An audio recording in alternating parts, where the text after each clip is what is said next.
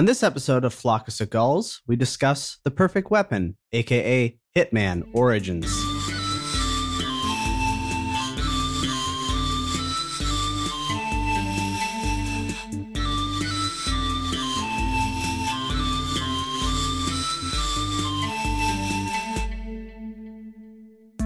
All right, everyone. Uh, welcome to episode uh, eight of Flock of Seagulls. Nine, I think. Well, hello, everyone. Welcome to episode nine of uh, Flock of Seagulls. Where we're going to talk about uh, Perfect Weapon. Uh, with me, as always, is Riley. I'm Michael, and we also have Dan Hello there. and Tony Hello there. I guess I'm not allowed to say hello anymore. What the what the fuck, Mike? and Riley. Moment has passed. You Uh, have to say Gabo. hello there. Dabo. Everyone has to say hello there. So we just finished watching. We finished recording the commentary track, the exclusive Flocks of Skulls commentary track, only available to wherever you're listening. to Five this. hundred dollars. Uh, and it's not five hundred dollars. Well, we'll We're- figure out a price. We're in the process of having Mexico erect a paywall to that content. Like, however you do want to pay us for it, it will have to be in a back alley. Trump already tried to do that. Speaking of back alley, it was funny how 65% of uh, the movie tonight took place- Sixty-five percent of people are illegals, right, Tony? It took place where? in uh, uh, extravagantly purple uh, lit uh, back alleys. Yeah, it was always nighttime. Yeah. The whole movie. It's always nighttime in Alabama, where this movie, The Perfect Weapon, was filmed. So, Perfect Weapon takes place in 2029 Yeah. In America. America. in America. America. And then at the very end of the movie, after the credits, it's revealed that they got a tax credit for filming it all in Alabama. yeah. which is crazy considering some of the architecture. Yeah. I didn't know that Alabama had architecture like that. Yeah. Well, the, the, the Well, like- wait a second. Are we sure those all weren't just very fancy mud huts, which I assume is what we all as Canadians are assuming Alabamians, Albanans, Alabams. Albanians, right? I mean, a, a, a mug hut, i- it's like an um, American igloo, right? But warmer.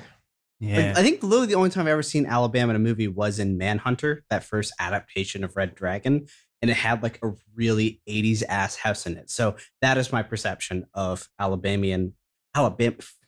Can we just go back and s- all recognize that an American igloo is the fanciest of all sex acts you can do with three other people in the room? Speaking of sex acts, though, this movie Oh, this I'd movie. Loving a it. lot of sex acts. it it it was like a epic like cock tease. Yeah. It was like at any point it could have broken Yeah, into like, but how do I pay for this? yeah. I feel like in order to make this movie more cost effective, that they had like you know a B crew uh, on set to like shoot the end of the amorous scenes, and they're just like, we got these low rent uh, softcore porn stars here, so we'll film the sci-fi Seagal film, and then you know when these two need to finish each other off, then we'll have a straight to I guess DVD or whatever like sh- shitty softcore porn movie. So maybe that's why they're kind of like you know It's like that uh UA Ooh Ooh Bowl Uwe Boll, like a tax scheme kind of thing. bowl. Yeah. where he filmed the BloodRayne film and the the ver- the comedy version of BloodRayne where, where Oh, there's yeah, no yeah, beast yeah. woman as BloodRayne at the same time to save money. It's pretty smart. I'm in actual shock here because I didn't know that other movie was a thing that existed. Yeah, me Yeah. Are, yeah, so he he filmed BloodRayne and the parody to BloodRayne at the same time. I mean, that's just. And- oh, uh, I'm remembering Blubberella, I believe is the name of it. No way. that's really. I've actually, so like, uh, it's not relevant, but my dad hates movies on TV. Like, he hates movies, he hates TV. He used to work in TV, so I guess he has like, he's, he was too close to it. So his favorite movie of all time is Killer Clowns from Outer Space. But every, Good movie. it's a great movie. It's actually hilarious. Dang. but it's like the only movie he actually even likes. And so this is way off topic, but like Blubberella is I get him like a movie every Christmas. And Blubberella was I think the last movie I got him Are, because he just loves movies like that. are are your Christmas presents intended to mock his distaste for movies? Oh yeah, absolutely, absolutely. so there there was a contest uh, that this local bakery had, and it was that you had to come up with carnival themed macaron ideas. So mine was one of them was Killer Clowns from Outer Space. So it'd basically be like a like macaron, and then in the center it would be cotton candy as like crazy clown hair. Right. Yeah, they didn't take it. I hate you guys the more you reveal about yourselves on this podcast. But, anyways, I love you for being here tonight to talk about the perfect weapon. And for once, we're not talking about Steven Seagal. Yeah, like he is not even first billed in this movie. Like, even though this is kind of a Steven Seagal movie, our main character is Condor, a bald, like Do you mean Condor. Axon? Accent, yeah, accent Accent. Condor. He's like, A man blessed with all the awesome names in the world. His his uh his code name is Condor. His real na- his given name is Axon. Um, his middle name, Pete. I Um, mean, as as Tony pointed out before, uh, he's kind of like a bald, uh, tanned uh, Italian porn star version of Jon Hamm. oh yeah, the Italian thing is on point. Yeah, he's got like the kind of muscular swagger. Yeah, He's got yeah, that- he's got like the porn arms. Yeah. or it's like a tube. You know, it's like a tube of undefined muscle. Yeah, Yeah. the traps. but those muscles will define themselves in the anger that they wrought against this city, which is future America 2029, where everything is pseudo Japanese. Yeah. and the state has 100 foot tall video screens on the side of every skyscraper broadcasting testimonials for people who love the state as well as the president played by steven seagal in the thickest possibly fakest goatee i've ever seen Can we just say that Alabama really thrived under Google Fiber? like they their tech business really exploded because this place is filled with like low res gifs of drones coming down from the sky and just every every scene is trying to be blade runner but they can't afford to be blade runner. So sort of like blade runner from a 1999 uh video game of like a city that was trying to mock blade or uh, be like blade runner. It reminds me of the blade runner pc game from the 90s yeah, yeah, yeah, Yeah, uh, but the main character Condor, who looks like a knockoff version of Agent Forty Seven from the Hitman series of video games, down to wielding like twin silenced, like Colt nineteen eleven style pistols. He is like an assassin on the payroll of the state, like the government, and we quickly see him st- establish his chops by shooting two guys akimbo through kind of like shitty blind thing you'd buy at IKEA, like the thing you fancy people go behind to change in a movie. Yeah. Like, oh, let me just slip into something more comfortable, honey. But not only that, like uh there's sort of the Japanese panel walls, like Yes. paper walls, but like panels of those that you can buy individually that kind of shitty people put up in their homes when they're like, ooh, I've got a 1950s way of changing. or when also- or when you've got three people uh living in the like uh eating area of like a flop house and you're just like this is your room and then they just kind of they fence you in with uh those kind of like uh, J- Japanese paper wall things yeah, It is it's like Montreal it is the pretension of privacy without any actual privacy. So I I would say w- w- one thing that uh, is worth noting is that like this is the first Seagal film that we've seen where uh, you know it's kind of like, like a high concept science fiction type thing, and that the production values and the effects and whatever, whatever. Like I mean, they really stepped up to sell that concept. You know, like I, I think that that for all of the you know narrative missteps and you know corniness that like they did a good job of making it look like a real movie which is eh, it's a tall order to fill because i mean especially in this day and age it's like budgets associated with you know science fiction blockbusters are like insane and i mean there's no way this movie had more than like what 20 million dollars 30 million if that, yeah. Oh, I looked at IMDb. It says something like eight million. Yeah. So I mean, like, I- like I would say they did an impressive amount with it. I mean, especially now that we also know that like it wasn't shot in Romania or Turkey or something. It was shot in a place where you have to pay people. Yeah. As as far as direct to DVD movies goes, Although I've seen a lot. and then when we say pay, it's like like pay them in money as opposed to goats. Like what are Alabama slavery laws these days? You know what? I think Alabama might be one of those rema- last few states that doesn't have a minimum wage. There's a few states that don't have a minimum wage yet. And I feel like Alabama might be one of them. I know that South Carolina doesn't. Really? Anyways, let's talk about um let's The actual story of this This thing, actual- the sequence of events that unfold in this movie. So what opens up fairly quickly is that there is a there's a pirate radio station, not radio, video station. Yeah. Um Pirate Twitch stream. pirate Twitch stream by this guy who is also bought and sold by government forces and is trying to work with more affluent one percenters to sort of bring about his own version of the it's a very 1984 sort of thing. Yeah, this fellow who I've been told was on HBO's Treme.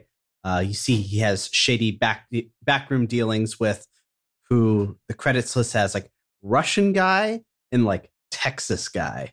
Yeah. And it's, I mean, every moment in this film that you dwell on a single scene, you start realizing how implausible this thing is. And so, like in this scene, it's the back of a nightclub that has uh, like drop ceilings in, from an office building with, again, some more paneling from a nice IKEA catalog.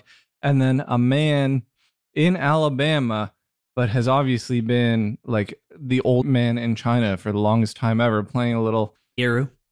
Yes, and then a woman, a white woman, um, Done. Done up in the kabuki stuff. Yeah, so she looks like one of or the like memories of a geisha. Or, yeah, she looks Yeah. like one of the Robo Geishas in the beginning of the American Ghost in a Shell. or Titus in the second season of Unbreakable Kimmy Schmidt. Oh, I thought you were going to say Titus, Christopher Titus of the TV show Titus. And I was- mean, we'll get to that eventually, I'm sure. I thought it was going to be Titus, the uh, Shakespeare adaptation starring Anthony Hopkins and Yeah. Alan Cumming. Guys, we're 15 minutes in. okay. Wasn't Titus the director as well? Yes, Titus, Titus Parr. Parr. they like really front load the movie and uh they're immediately showing us oh it's this dystopian future and there's a, a big brother style character and uh, there's another politician who's cutting into his pirate radio thing and that uh our i guess male lead condor is this uh uh state- government assassin. state sponsored super assassin is tasked with uh killing this guy He is the perfect weapon. and so um when condor goes to uh kill the pirate radio dude uh he is uh surprised to find his ex-girlfriend who has a flashback uh, about murdering an in- interesting point about the ex-girlfriend that uh, in the previous scene she's dressed up uh, in this, this memories of a geisha kind of asian getup and then now she's dressed up as a, a chola as identified in the movie. yeah The shady pirate anti-government dude. Yeah. And so, yeah, the the uh, a- a Condor has sort of like a, a crisis of faith. Uh, should I kill her? Should I not kill her? Uh, and he decides not to, and then uh, kills the uh, pirate radio dude. and brings up one of the more interesting aspects of this film, uh, which is the perfect weapon is uh, Condor. Uh, ostensibly, I believe we're supposed to believe that he is the perfect weapon. We're told there's like a title drop in the movie where someone says, that. Oh, Even so- though, like, right near the beginning, he almost dies. Well, this is the thing: is like he's the perfect weapon, and we're supposed to be following his sort of the way he's changing events. But throughout this film, he's sort of carried like there's a there's a grand plan that the dictator Steven Seagal has in place for him, and that plan is basically I will take you from set piece A to set piece B to set piece three to set piece. Oh, did you see my brother? He was back there at craft services. Oh no, not for you. Um, for a film based around this man, like it's it's almost like a It seems almost like a deconstruction of the idea of the perfect weapon because my God, does this guy get beat up and his ass handed to him? it's a it's a comedy of follies. Is that what? Comedy of errors? Yeah. So d- the onset of the perfect weapon and who's the perfect weapon. Like, do you guys remember Seagal's monologue where he drops the title and he explains like the difference between a perfect weapon and you guys remember this?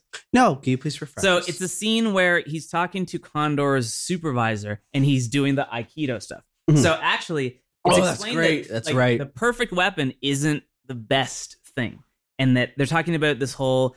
Uh, they're reconditioning people to not have any emotions and blah blah blah. And he's saying that that will create the perfect weapon, but that a perfect weapon is basically like a tool, and that uh, like it's not something that you can rely on because you're trying to race around blah blah. blah. And that Seagal drops like a line even cornier and even funnier than a perfect weapon. He's saying that what he sort of aspires to and what he fancies himself as is not a perfect weapon, but the ultimate warrior.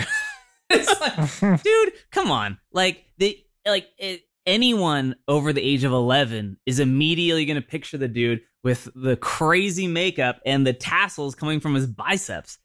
Like ultimate warrior? also it's a total Seagal move for like a movie about the perfect weapon that he's not the main character of or like the eponymous character. He would still try to upstage everything by calling himself the ultimate warrior.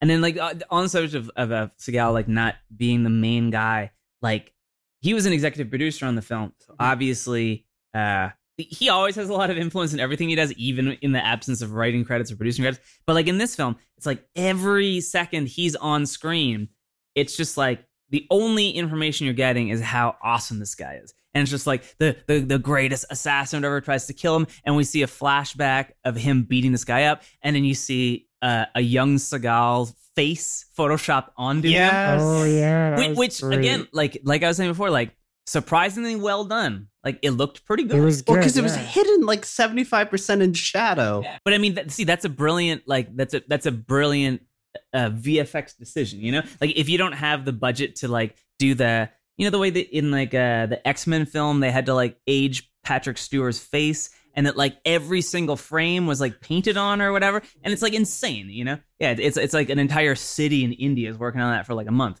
Uh, and I mean, with this, it's like it's obviously one dork doing all the VFX. Yeah. So I mean, like, this is a smart decision. But um, yeah, just like every everything is on screen. He he's he's doing his Aikido stuff. He's doing a flashback to show he's such a badass. Uh, of course, as in, any Seagal film, speaks some Japanese. His Japanese sounds pretty good. I don't speak Japanese, but like in contrast to him speaking other languages, I mean, it sounded pretty legit. I mean, I we just recently watched Belly of the Beast, which has him mangle Thai a bit. Yeah, so it's a it's a step up. Mhm. But anyways, like fairly early into this movie, our lead dude, the perfect weapon, Condor, he's convinced to turn away from mindlessly killing people from the state. And he ends up in this great brawl in a bathroom. And I'm reminded of the opening scene of the rebooted James Bond Casino Royale, which starts off with this really brutal fight in a bathroom. And like, I don't know, something about like a fight in like a really sometimes literally shitty place can be really appealing. It's like, oh yeah, this is lo-fi, this is realistic.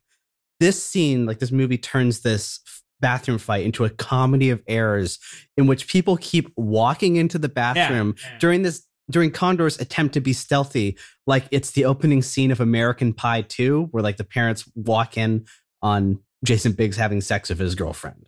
I mean, if you put the Benny Hill theme song underneath this and sped it up just like 1.3 times, it would be like it would be perfect. And put some Vangelis synths under it.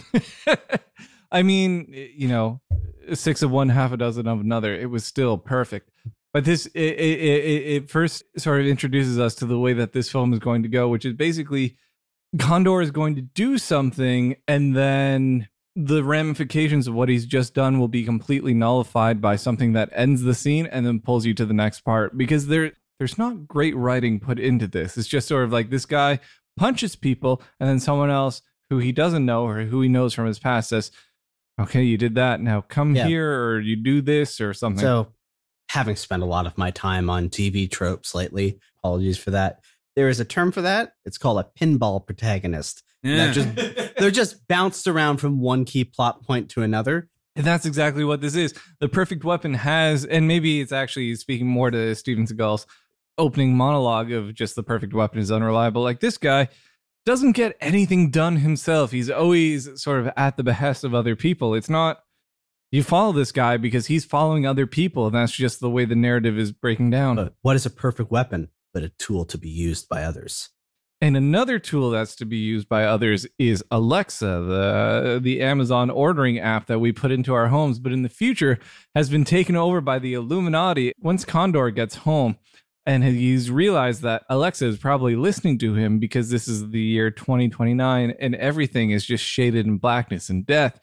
He shoots it as he reconnects with his girlfriend in the second of a few really well paced shower scenes. And Mm. Michael, do you There- want There are three in this movie. I think. No, at Shower least two. scenes? There's there's, like- there's two. There's the there's Two. a there's a solo one, and then there's the uh, uh room for one more one, and then the yeah the the the the photography of the shower scene stark contrast to the rest of the film where it has this sort of like low contrast uh the arty kind of uh vimeo kind of look uh which is so different from the rest of the movie where it's just like like super contrasty like garishly lit like like did we talked about this a number of times but like this like like like low rent 90s soft you know Yes. and it's like like in terms of the aesthetic like that's the simplest way to like it doesn't look like a science fiction film especially by 2017 standards like it looks like almost like a self-conscious throwback to like like flesh gordon or something Flesh Gordon is my favorite porno. or something I might have stumbled across on Showcase in the middle of the night. Yeah, in yeah. 19 in 2001. Flesh Gordon. the Drambu the Drambuie showcase review. That that's actually not a lot of my alcohol choices were inspired by softcore pornography, but I will say that's the reason why I bought my first bottle of Drambuie. I was like, this alcohol must be sexy. Wasn't really. Was oh It's really only sexy if you're like a 280 pound, uh, 66 year old uh, Austrian man. And you're just like, oh, one more. so our main demographic. Imagine. You just got a lot of Austrian men laid tonight. Yeah. So our protagonist Condor Axiom Axum Axon Axon or something. Axon Axon Axon. Valdez. Like Exxon Mobil. part of the brain cell. As soon as he starts making love to his ex girlfriend that he shot in the titty and then maybe didn't shoot in the titty but definitely shot in the titty and now is trying to uh, get back with her even though he shot her in the titty. Two of them are arrested naked uh, because this is the state after Axum slash Condor opens up uh, his fridge and gets a beer brand beer next to his egg brand pickled eggs. A beautiful sort of communist uh, little manifesto But- there. What's really funny, he turns on the TV and he sees like not so much an advertisement, just as like paid shilling for State Farm insurance. Yeah. Specifically, State Farm. Like That it's was not called insurance company or anything. It's like They We- must have some sort of headquarters in Alabama. It's just like this like movie's we, coming up. This we is- need to get our yeah funding every somewhere. every film shot in alabama they have to represent their local brand Mhm. be like all right you can shoot down here in alabama but you better include state farm plug And so he is uh, captured by a whole bunch of uh, SWAT team agents, and he wakes up in the Condor's position, which is full plumage out uh, because he's been strapped to the ceiling. right after he gets interrupted during the sex by that same TV. Yes. So the same TV. So as soon as he starts having sex with somebody, and this is a, another weird thing about this film is everything is lit from underneath. Man. Like Right. it's there was no actual lighting on set. It was all just the LED strips. yes, LED light down. strips. And so he gets caught making love by the state, even though they could probably sense through one of the bottles that he had had too much to drink. And so they said, That man is intoxicated. Let's take him downtown for questioning. And who is there to question him naked, is strapped to the ceiling, but the world's largest leprechaun, uh, a 70 year old man who is convinced to dye not only his uh, like Jersey Shore style beard that just cuts off the start of his second chin slash super jowl, I think is what you call it. But also, he was convinced to dye his eyebrows and his eyebrows black and his soul patch red. It's a very, very, very disconcerting image. And it makes it all the more convincing when this man pulls out one of Condor's toenails. He's played by Vernon Wells, who some people might know as Wez, uh, one of the lead ruffians in Mad Max 2, The Road Warrior, and he's like the main villain in Commando. what? Listen, I have an eye for obscure 80s character actors. I mean, it's it's funny uh, thinking about the Mad Max role because he also has garish hair. You know, Yeah. Mm. I think is like a double mohawk or maybe a single mohawk, and I feel like there's red in there. So maybe it was like a little homage to uh, Also, Mel Gibson's best work since Passion much Christ. like Vernon Wells' costume in Road Warrior, this scene is very BDSM vibes. Mm. true. Very BDSM He vibes. Just pulls out the razor blade at one point, Oh, and just like, takes his pants down. yeah, Condor's pants down. He is about to uh, deal with his John Thomas there. That scene when and yet he escapes with his Sarah Connor. yeah that scene when he tests the sharpness of the razor blade by cutting his own tongue. Yeah, that was funny funny anecdote about that. Hey, do you remember that scene in uh, Bram Stoker's Dracula where uh, Dracula is watching uh, Keanu Reeves shave and Keanu Reeves cuts himself? Yeah. And so he takes the razor and does that, like he licks it on his tongue. And so I tried to emulate that once with a knife and Oh, I no. cut my tongue. Oh and so I do it.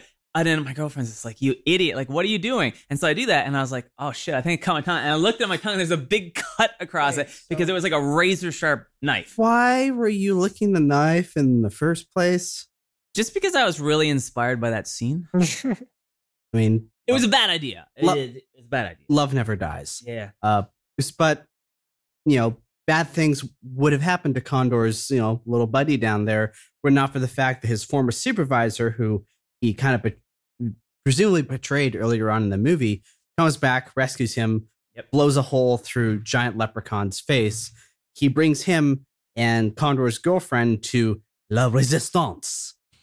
The the the way that scene plays out is so funny because like he guns down everyone in the room and then Condor is like, "Where's Nina?" And like uh, like just like three quarters of a second at most after he says, "Where's Nina?" You hear ah. It's like this bitch has been quiet the whole fucking time after all the shooting and everything, and only when you uh are in need of her like uh uh location, all of a sudden she's like ah, and then she's beating everyone up on her own. yeah, And it, it's, it's kind of going back to Riley, what you said about like how unbadass the Condor character is, because he needed his supervisor to come save him, but then his girlfriend has just been beating the shit out of everybody.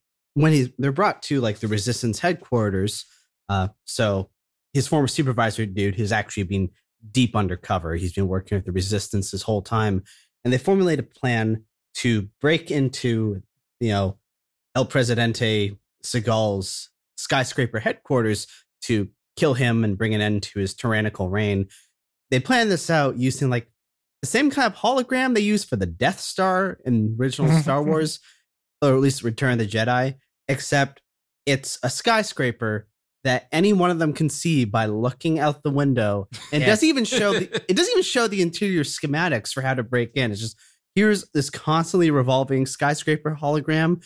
Yeah, you can't keep your eye on anything because it's constantly revolving on an axis. I mean, I think this is one of the things that Michael you pointed out while we were watching the film, which is like the thing that makes uh, Philip K. Dick's science fiction so compelling is he didn't really deal with sort of what's technology going to be like in 20 years. It's just sort of more like how are humans going to treat each other the way that humans treat each other now, just Mm. with access to more technology.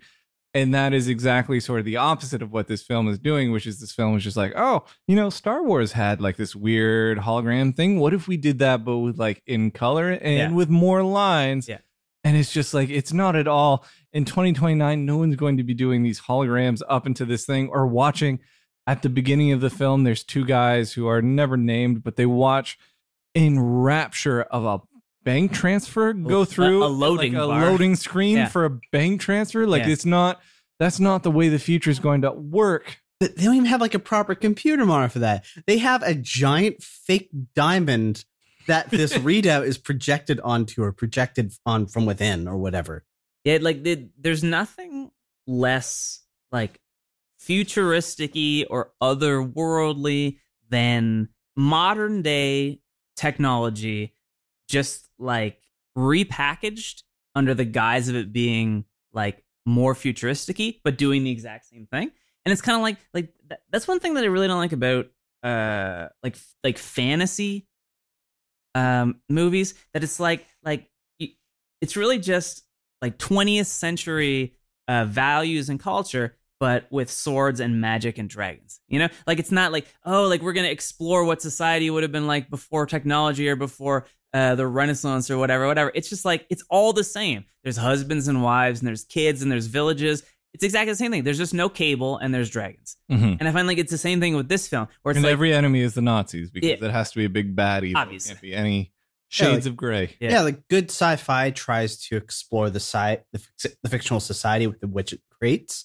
But despite these themes of like totalitarianism and resistance and revolution, it feels really disconnected from the society. Like the society is portrayed as like super decadent, and it's Yes. like the people don't aren't depicted as being worth saving in this. It feels very detached from the people at large. Whoa, that's a really good point. I I, I gotta admit, I never really even thought of that. That like, um, we have no idea like what Like the average people are doing because the only people that we're really ever exposed to that aren't either these shady government uh NSA CIA dudes or like the bourgeoisie having a tea party. Like the the only time we see regular people is in the the crazy industrial metal strip club. And aside from that there's no other real regular people in it. And the people in the club look like they're living their best lives. yeah. Or also that they're just like you know crazy sexually promiscuous drug users. Living their best lives. yeah But let's continue on with the plot because these people obviously aren't living their best lives. Otherwise, the dictator would have made that their best life. So after he sleeps with his girlfriend in like a proto terrorist bunker slash just like underground loft. Yeah, Yeah. next to all this camouflage webbing. Yeah, it's the things This- that you put over like a plane in the jungle. Or the like stuff it's like a thing that actually denotes that it's not a porn scene because it is not a good enough place for like porn actors would not come in to fuck in this place because it doesn't look nice enough. I feel like in the '90s they would though, because that that was kind of like that's like a shit. This is 2029, Michael. yeah, but hey, that- you know, culture comes back around. Kurt man. Cobain is dead. He came back as a hologram, but then Tupac shot him. but yeah, no, they're like the the lackluster or maybe sort of like commonplace backdrops for the copulating. That was like a popular theme in like '90s porn, where people would be like fucking in like a bakery's kitchen. All I could do was afford to like film in warehouses, so they just worked with that. But anyways, after that little bit of tender loving, we move on to the third act, in which Condor infiltrates the skyscraper with President Seagal, uh, who is He doesn't do it with President Seagal. The No, skyscraper has President Seagal in it. No, President Seagal is way too busy, like giving a sensuous massage to a possibly dead woman. And hey, America, get real used to the term President Seagal. Imagine Born in Michigan, it's happening. Come on. Kid Rock, Secretary of State. Please stop describing hell. So Condor is not alone in infiltrating this skyscraper. He's accompanied by this guy named Cronus, who was part of this. No, I looked it up. I know, but I'm just confused by the name. Because like Cronus, like Kronos, one of the original Greek god Titans. Kronos does read better than uh, a token black character. Yes, which he is, and much like a token black character in a horror movie, he's swiftly killed off as soon as they entered the skyscraper. Cronus was part of this team of like kendo stick practitioners who Yeah. earlier on in the movie were witness to the live stream of Condor being tortured. Like as the scene happened, it was very confusing because even though this horrible torture scene is ostensibly being broadcast out to the entire public, we only see this stream from the perspective of these these guys screwing around with kendo sticks in a gym, of which Cronus is one of them. Weirdly, this film gets a lot of things right about the future, which is one of those things is there's going to be a lot more live streaming of a lot weirder shit. Yeah. And you're going to be watching it a lot different in weirder places. And like that torture scene where people like are they training? Are they a club? Are they whatever whatever they're doing? They're just I think the implication is that there would be perfect weapons following in Condor's footsteps now that he's gone rogue. Like, save for the unfortunate loss of Cronus, Condor's like ascent up the tower is pretty unimpeded for the remainder of it, Yeah. which is shocking because this is like the president's skyscraper in a totalitarian government. This should be locked down with like 50 SWAT teams. But there is a throwaway line of dialogue earlier on in the movie where like the supervisor turns secret mole dude turns supervisor. This says like the president's made a law of enemies. So it's this totalitarian government where like most of the people in the government hate the guy in charge and yet he's still in charge. That you know, this they've probably been waiting for this moment for like this knockoff Agent 47 to take him down. He's able to break into the president's penthouse and they fight. And like one of the quirks of Steven Seagal movies, and one of the things which prevent his characters from being fully realized is that he does not want any character he plays to be anything less than superhuman and unstoppable. It's an ego thing with him. well, he doesn't want a misrepresentation of himself on screen. he wants the film to be factually accurate. Yeah. But, you know, in the role of the protagonist, that doesn't work so well. You want your protagonist to be, be flawed and get like it's his ass handed to him from time to time, much like Condor does frequently in this movie. It actually works if you're positioning this unstoppable, unbeatable character as the main villain. So it's the one case this works out. It really does as like a dictator, as like someone who is projecting his power the same way that uh, someone who is running Kim, uh, North Korea would. It's just like sort of I'm all powerful because I know this God given talent that actually in real life doesn't really do anything because it's just Aikido.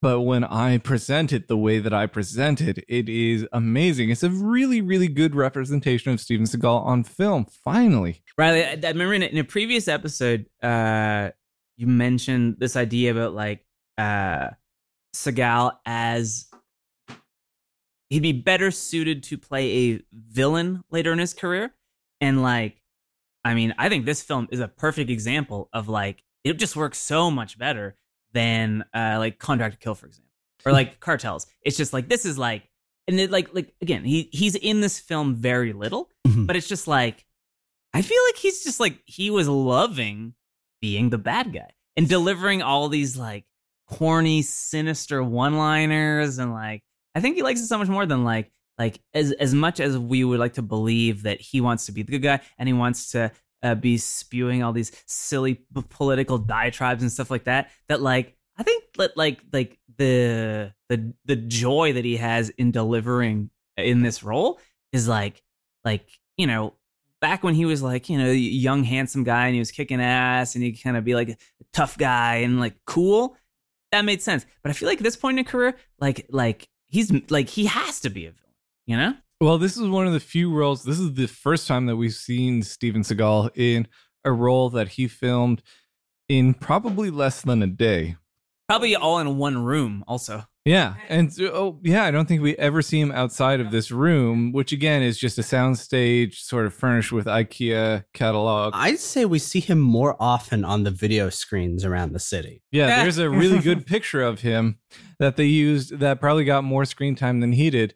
But he's not worn out from production. Like he he brings like a level of like the a playfulness that he brings to this role of just sort of like he he keeps saying like, "Oh, you know, this is what I do when I pull your hand up. You go down because this, you're bowing down because I'm manipulating you or I'm manipulating a part of you, but all of you is bowing down to me." Like that is a it's a very convoluted mm-hmm. sort of metaphor, but it, it, the way that he does it is with sort of a gusto that we don't see with Steven Seagal very often. And I think all of that is just because, again, one day of filming, and he probably saw that it was close to lunch. And if he could get through this in one breath, god damn, that egg salad sandwich was all his. it's in this moment during this fight in which he turns on a view screen and shows Condor the real truth that his old supervisor and his girlfriend Nina had been plotting against him the whole time. It almost kind of reminded me of the twist and turn at the end of 1984, in which the ostensibly helpful O'Brien is revealed as not like a mole within the government, but actually like working for the government and trying to root out dissidents. So this movie is very 1984 if they kind of misunderstand the ending of 1984, which we'll get to very shortly, because Condor decides in this moment that he does not want to be anyone's tool anymore. He wants to act for himself. So he really fucks up uh, President Seagal and he makes his way out of the penthouse where he's now finally surrounded by the SWAT team who should have been guarding the president in the first place.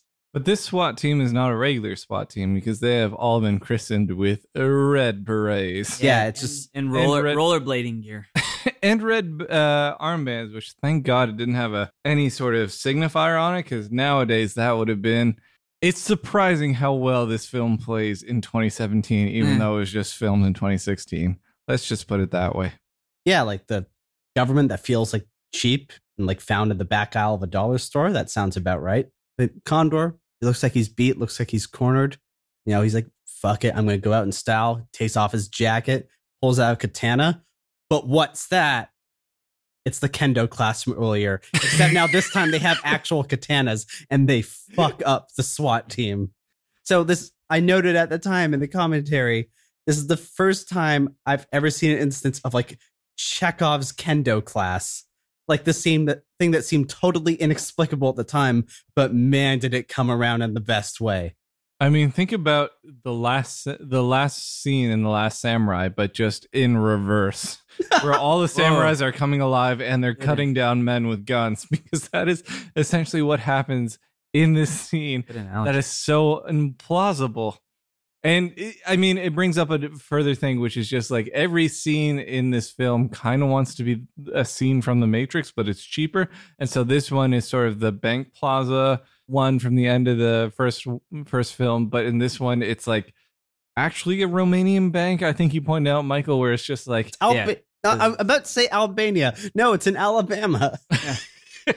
well, that that that First National, y'all. the the Matrix reference, like there definitely are a number of uh scenes. Or sort of like uh a- attempts at scenes uh, aping the Matrix. So we've got the the nightclub scene, uh, which was incredibly similar, both in terms of like uh the the general vibe, or even the, like, the place in the film that um, uh, occurs to the uh, Follow the White Rabbit scene in the Matrix, and then there's a gun battle where um she starts doing like a tumbling routine to dodge bullets. and the, the, the funny thing is that like you know like in the Matrix, like that tumbling thing, it's like it's a pragmatic solution because the gun is on the ground, and so she's running, and to- Dodging enemy yeah, fire. to pick up the gun, and she's behind a bunch of pillars.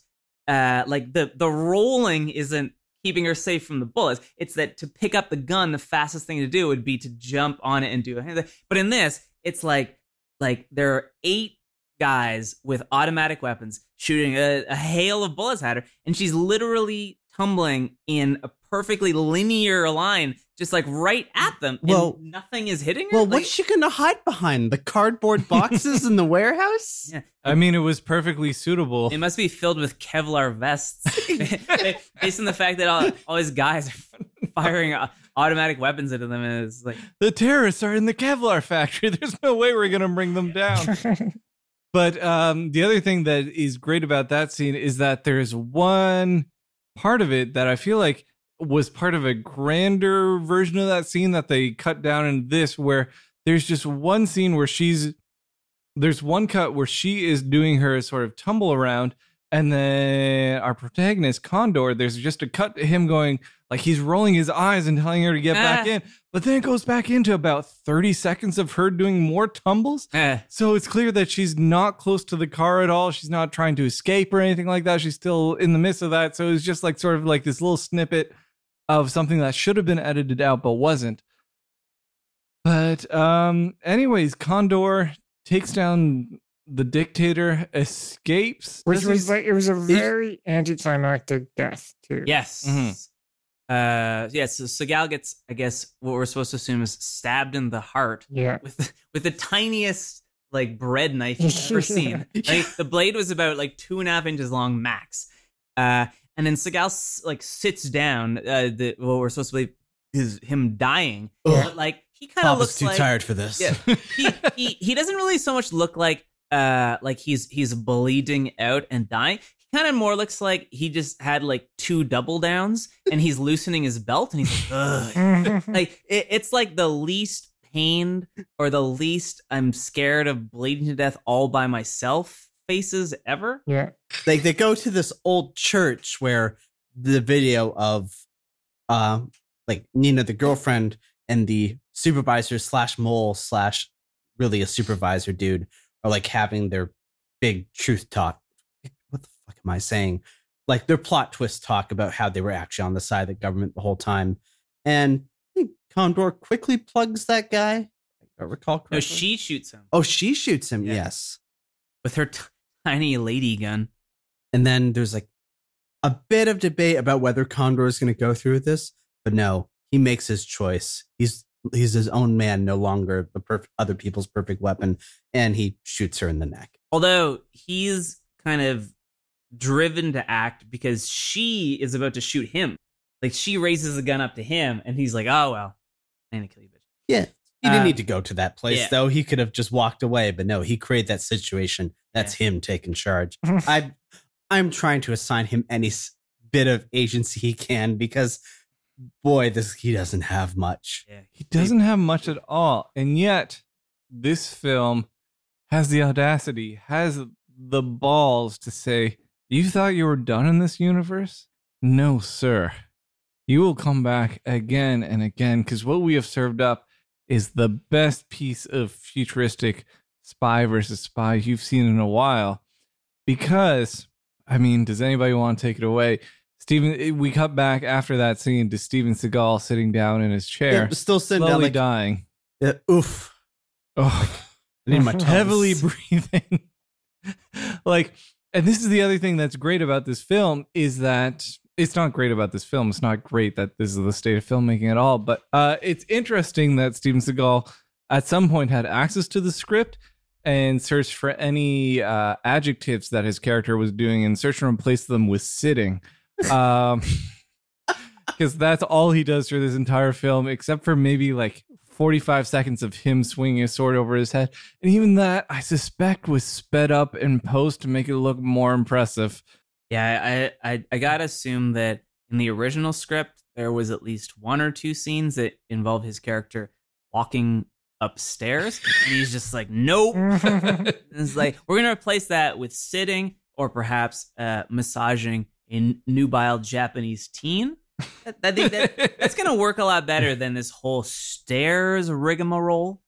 like, I'm not a director, but maybe if her asshole was like out of focus, but sort of in the foreground of this scene. I and I was like petting it, suggestive. I, I'm again, I'm not a director, but that might be something that people are looking for. and make sure it's out of focus because this movie is about asking big questions. And one of the questions the audience should be asking themselves is Was that an asshole? It's, it's the ambiguity that keeps them awake at night. there, there was a lot of conversation during our live commentary about uh exactly what that misshapen brown thing that was kind of uh Not very clean. Yeah You It compared it to the corpse of Mulholland Drive. yeah Anyways, uh, that doesn't matter because the man who was petting that dirty asshole is dead. or so we thought. Because Cut another two. Steven Seagal walks on screen. And like and in the greatest scene in the history of all cinema. it was probably the most excited i've been in a Seagal film Yeah. Like, i was pretty pumped in the sense that I was feeling like kind of tired and drifting at the end, but then another Seagal walked on screen and completely blew away my expectations of what this movie had been. So the dictator is lying, dying in his chair. Steven Seagal is lying, dying in his chair. And all of a sudden, this mysterious figure walks over from the side of this, from stage right. And who is it? But it is Steven Seagal. and he has an identical twin He has an identical twin, but obviously not an actual identical twin, twin because whoever they got to sit in for Steven Seagal did not do a very good job just in they couldn't find the exact same brand of horsehair that Steven Seagal uses for his head. But it turns out that this the dictator wasn't actually the dictator. It was the dictator's twin. Amazing twist. I agree. No no signposting put up to this one whatsoever. kind of still Star Wars. kind of still Star Wars. So it, they've obviously whoever the director was, what was his name again? Oh, Titus Paar. yeah, Titus P A A R. Had the audacity to just be like, this is going to be my Star Wars. This is going to be at least three films, probably some spin-offs in between. He has the audacity to be like, this bad guy isn't dead. He's coming back badder than ever. And I'm hoping with more photoshopped young pictures of him Whoa. in the past because this is just so it's so bad but it's so good it's such a perfect ending to this movie Imagine if it was just like a Seagal dictator origin story. And Titus Paar, he's really looking forward to the day in which a combo pack of his Perfect Weapon trilogy can be found on the shelves of any quickie convenience store. wow and an hd dvd i never would have thought Fuck me, I'm tired. yeah we've been at this this is our third hour of steven seagal Doctors don't recommend more than an hour. if it lasts more than four uh contact a martial arts specialist All right, so should we wrap it up with our final thoughts? should we talk about our final thoughts on this film I'm kind of disappointed that didn't that all the parts that could have turned into a porn it didn't. If I can actually speak more honestly and more seriously, it's funny watching like I was not expecting this to be a vague adaptation of 1984. At least it's using the general idea of government spying on everything. But it's not even like 1984. It's using like the Apple computer ad from 1984 version of 1984. You know, Ridley Scott's finest work. Uh, but then like totally like screwing up the ending. Kind of like saying a band sounds like Metallica, but it's like post load Metallica or post Saint Anger. Not a lot of Metallica fans here. All right, onward. I That know joke about just Met- suffered All a I know about Megadeth. Metallica fans is that they hate, hate most Metallica. Uh, so what? what uh, out of out of five, Dan, what are you what are you gonna give it? I'm gonna give it a. I'm gonna give it a two. As like you know, yeah, two out of five because the two stars, like the points I'm going to give it, are because Miss Congeniality. no, it's the fact that Seagal was obviously having a lot of fun with the bare minimum of scenes he did. Like he was just kind of eating up this role of this sleazy totalitarian leader that even his own diehard supporters kind of hated.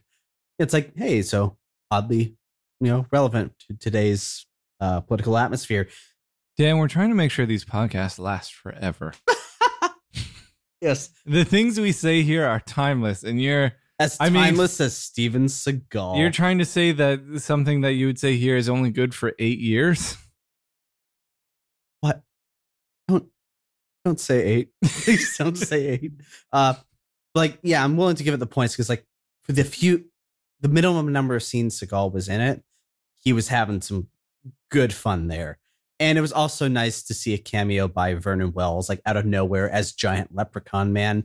But otherwise, the person the movie actually focused on was kind of the most boring person in the movie.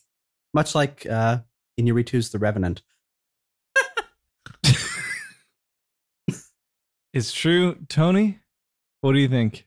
yeah, I mean, well, you you had a good comment during the commentary where you said it's kind of like if Google AI just made a movie. Yeah. and it really is like just like a piecemeal like trope after trope thrown together with no real glue holding it all together Mhm.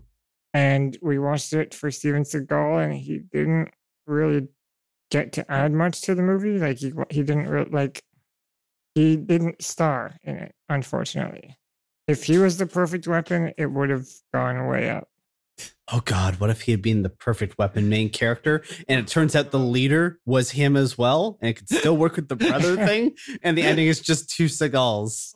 Yeah, what the end- could and have then at been? the end, it's revealed that this movie was actually called Triplets, and it's the sequel to Twins. a much better movie. Out of five, out of five, what would you give it, Tony? Uh, I mean, Keep discussing it. Tell us more yeah, about sorry, your yeah. feelings about it. yeah, no, I mean that, that pretty much sums it up. Like he just doesn't. It it it's just like the scraping the bottom of the barrel of action movies, throwing it together, and then kind of slapping the Steven Seagal bits that he does. Those are the only parts that make it good. If you watch it as a comedy, it's actually pretty good. but if you watch it as an action movie, it's awful. Uh, there were a couple pretty funny effects, like the electrocution Oh, and yes. the head that gets kind of blown off. Yeah. Oh, And so those kind of add a couple points for me because they're just like, you know, he's just throwing whatever he can at it to make some people Yeah. like come when they're watching it. Like- and so I- I'd say four out of 10. okay. Four out of ten. Instead of the two out of five that Dan gave this Well, is a very That's big equivalent range to of. that's equivalent to two out of five. I thought you said two out of 10. oh, sorry, I thought we were doing on a five scale. I said two out of five, but uh, oh, okay. but well, then. four out of ten like is the same. So Yeah. well, no, I'm going to have I have to give it more than two out of five, even though I gave it two out of five. but Yeah, I'm sticking with two out of five then. this is tough for me because I've watched so much Steven Seagal. Actually, it's not that tough because Belly of the Beast. Belly of the Beast was sort of my high watermark of bad Steven Seagal.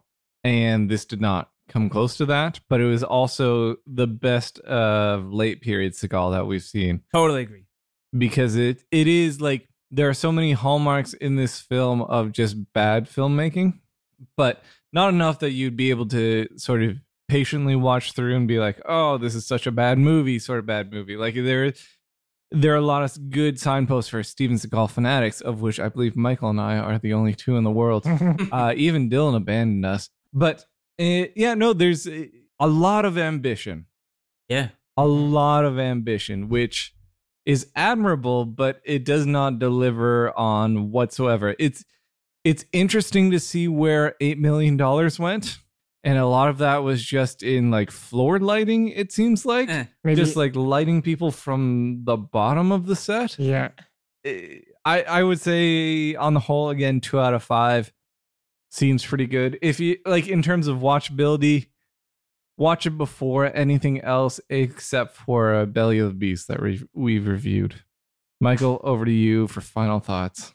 One thing that I, I, I guess kind of really surprised me about this film is how like maybe a bad way of putting it, but I guess like how painless a viewing experience it was when you consider that like aside from the brief moments where Seagal's on screen and you know he's like like really lively and like there's a sort of like uh, vigor to him that we haven't seen in a while. Aside from those, it's like all of the other characters are just so painfully uninteresting hmm that it's just like like like they're working with so little really engaging good shit but somehow like they're just able to milk all these little things to work well you know? Yeah. and that like like again they don't have a huge money for a huge budget uh, for uh, vfx but like it looks pretty good you know? Like all the screens on the buildings look good. There's a few scenes where like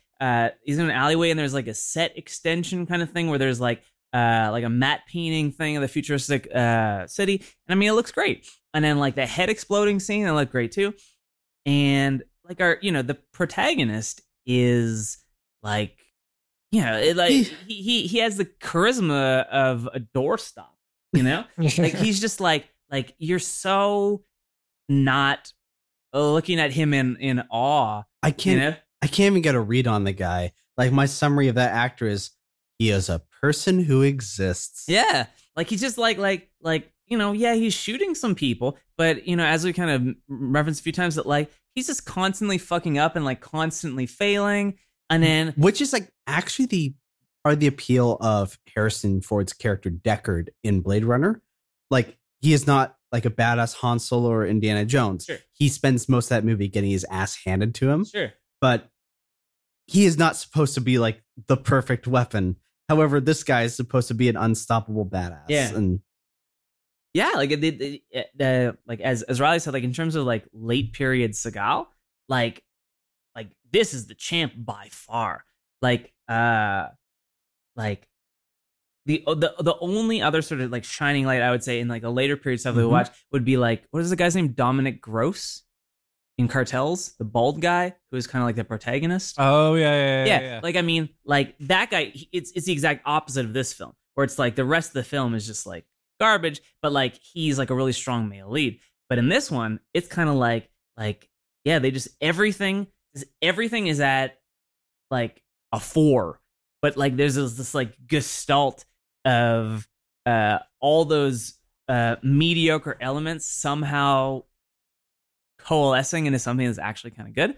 So uh I would say in terms of like rating, like I would give it a 3.5. Oh wow. Okay. Whoa. Yeah. God damn. That would be a decent movie in Roger Ebert's books. Yeah. So second highest. What did you for- rate Belly of the Beast?